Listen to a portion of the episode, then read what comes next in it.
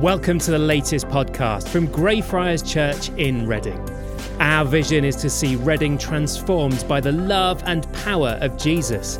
You can find out more on our website, greyfriars.org.uk. Enjoy.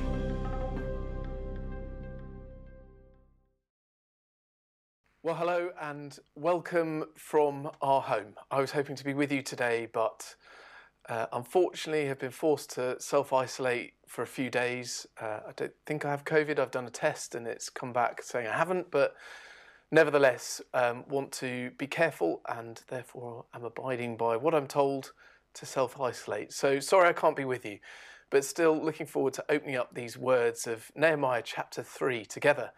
And as you've just heard, it is a long list of names, isn't it?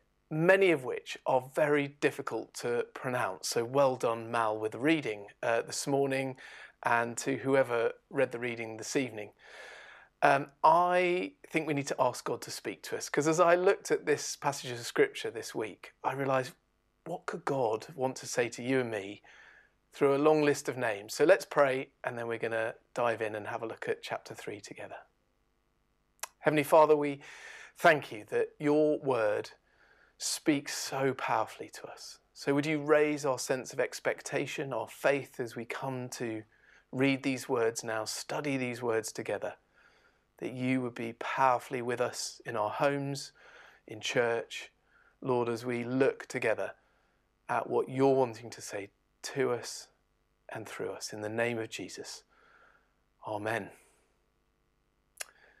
Well, these words in chapter 3 give us a, a, brilliant visual aid to help us understand what it looks like when we stand side by side with one another, rebuilding, rebuilding church, rebuilding community, rebuilding children and youth work, rebuilding everything inside church and outside as we look to reach out to those who are not part of church. After 18 months of working our way through this pandemic, it is time to rebuild together. And some of that is going to happen more immediately, and some of it is going to take time over the next six to 12 months, probably, hopefully, beginning in September. My only experience of building, uh, actual building, uh, was about 16 years ago. Liz and I went to Tanzania to a little village called Kololo in the mountains. And we got together with a group of other Christians and we were being asked to build a school, well, to rebuild a school. And I had had no experience of building whatsoever. And so when somebody asked me, Would you be willing to help rebuild a school? I felt totally overwhelmed and intimidated because I had no skills whatsoever at doing this. But I realized that with some help, as we stood side by side with others, we were able to do it. Now, it was a bit messy and it took time, but we rebuilt this school together. So, the first question I want to ask as we think about these words in Nehemiah is who is rebuilding? Now, you may think, well, David, that's a very easy answer to an obvious question. We know who's rebuilding the walls of Jerusalem. It says here we've got Eliashib, Meremoth, Hananiah, and a number of other very unpronounceable names. We know who's rebuilding the walls. But as we take a closer look at these words, we can learn a bit more about what this rebuilding really meant. And there's some warnings and there's some encouragements for us in here. Now, for any normal rebuilding project, or redevelopment project, think of our own redevelopment at Greyfriars, we would want to get professionals in to do it. I'm sure you're relieved that it's not down to me and Liz rebuilding Greyfriars, otherwise, we really would be in all sorts of trouble.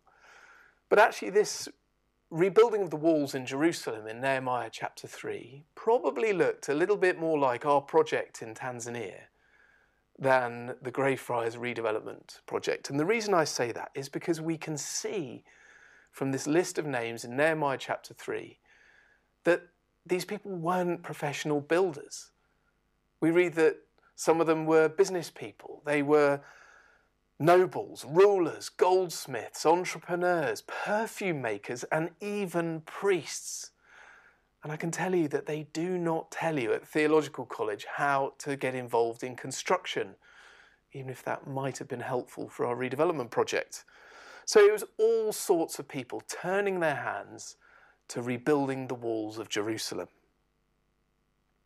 Except, and here is the warning, in verse 5, we read that the nobles of Tekoa refused to get involved in the rebuilding. Now, we don't know exactly why.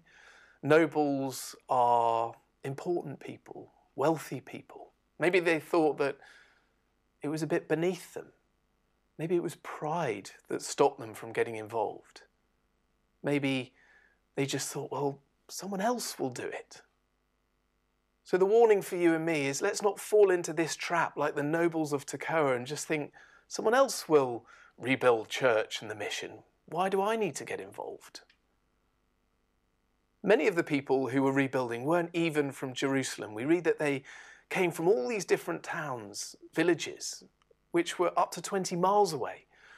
And that's a long travel, a long journey, especially when you think they were traveling by donkey at best, probably by foot. There were no Teslas back in those days. So it was a long journey to come in. They had their own fields and workshops and farms to tend, but they chose to get behind this vision and to rebuild the walls of Jerusalem. And the work would have been hard, it was probably very hot, and at times smelly.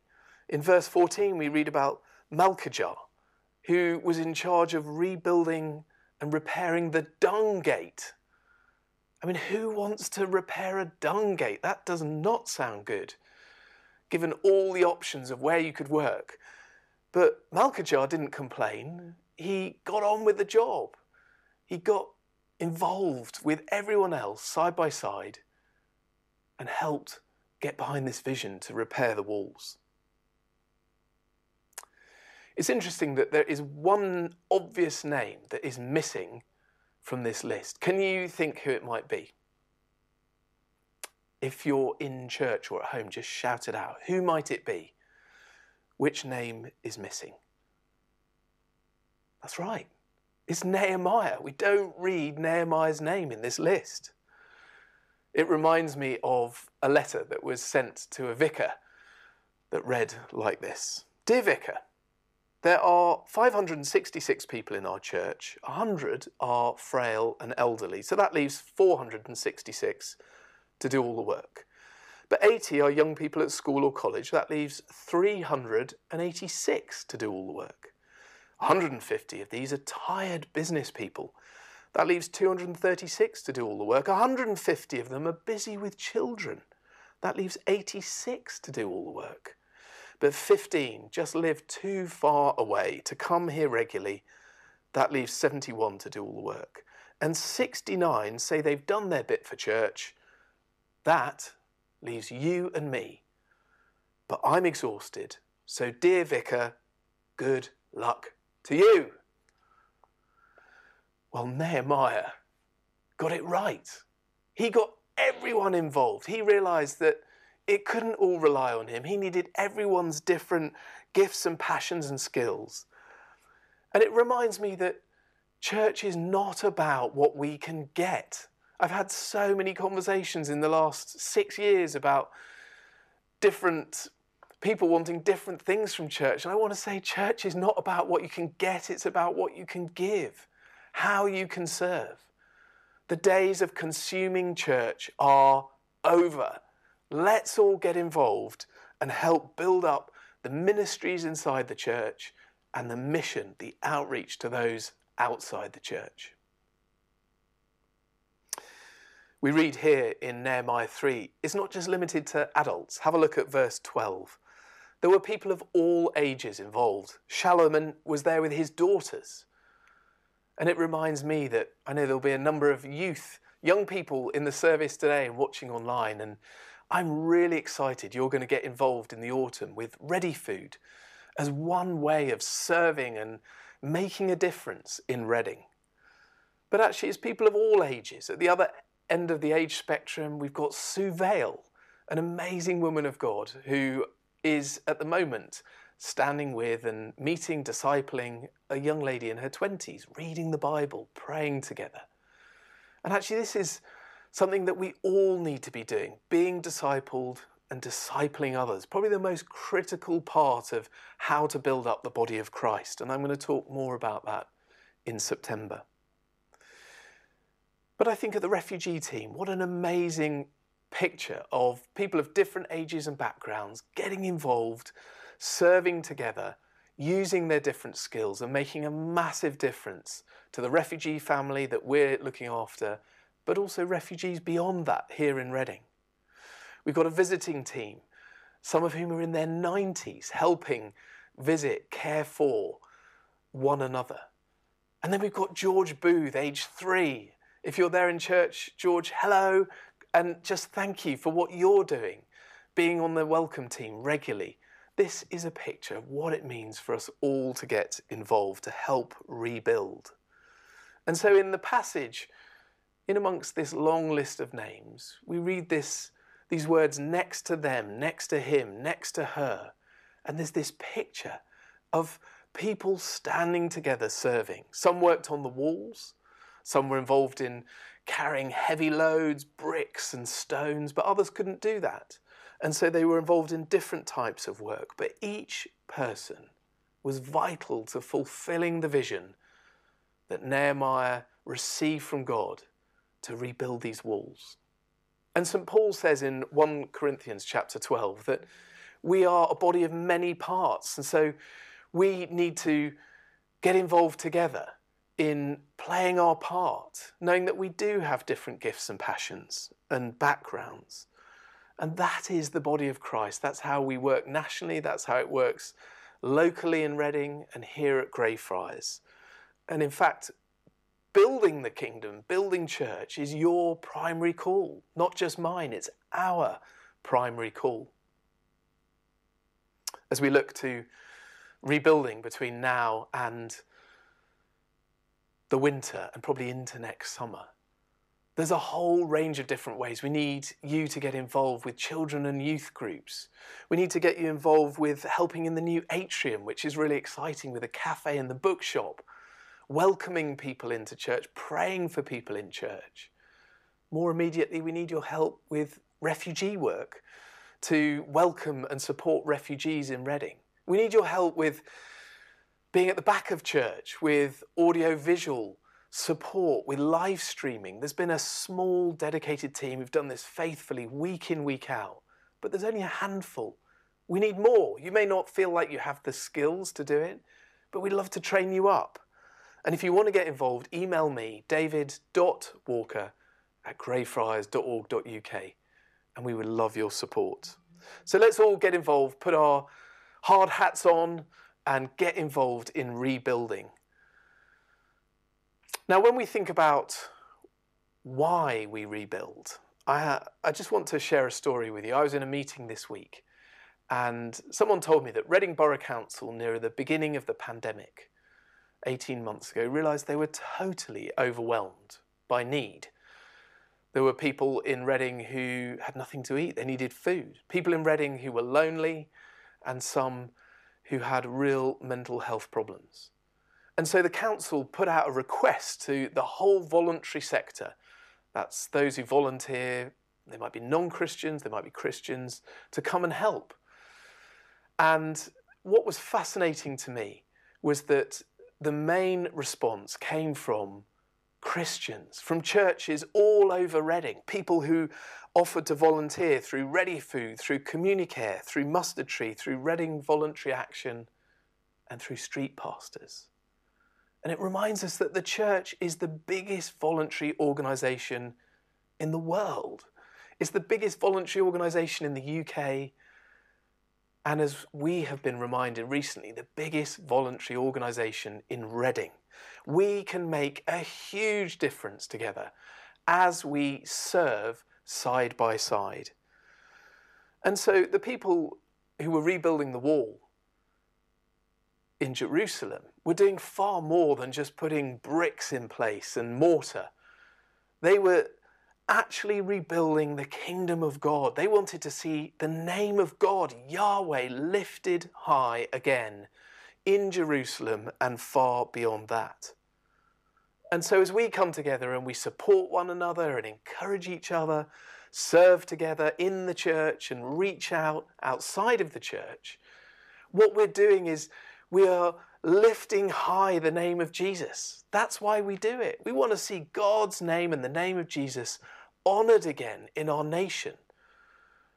And so, as we come together, we can make a huge difference because local charities, councils, and individuals around us will see that we are doing this for Jesus. Now, if I was in church, I would have wanted to have worn a high vis vest at this point, to wear my hard hat and to put on a high visibility jacket. Because the point of a high visibility jacket is that it can be seen. In fact, they have strips on them, as you probably know, that reflect the light.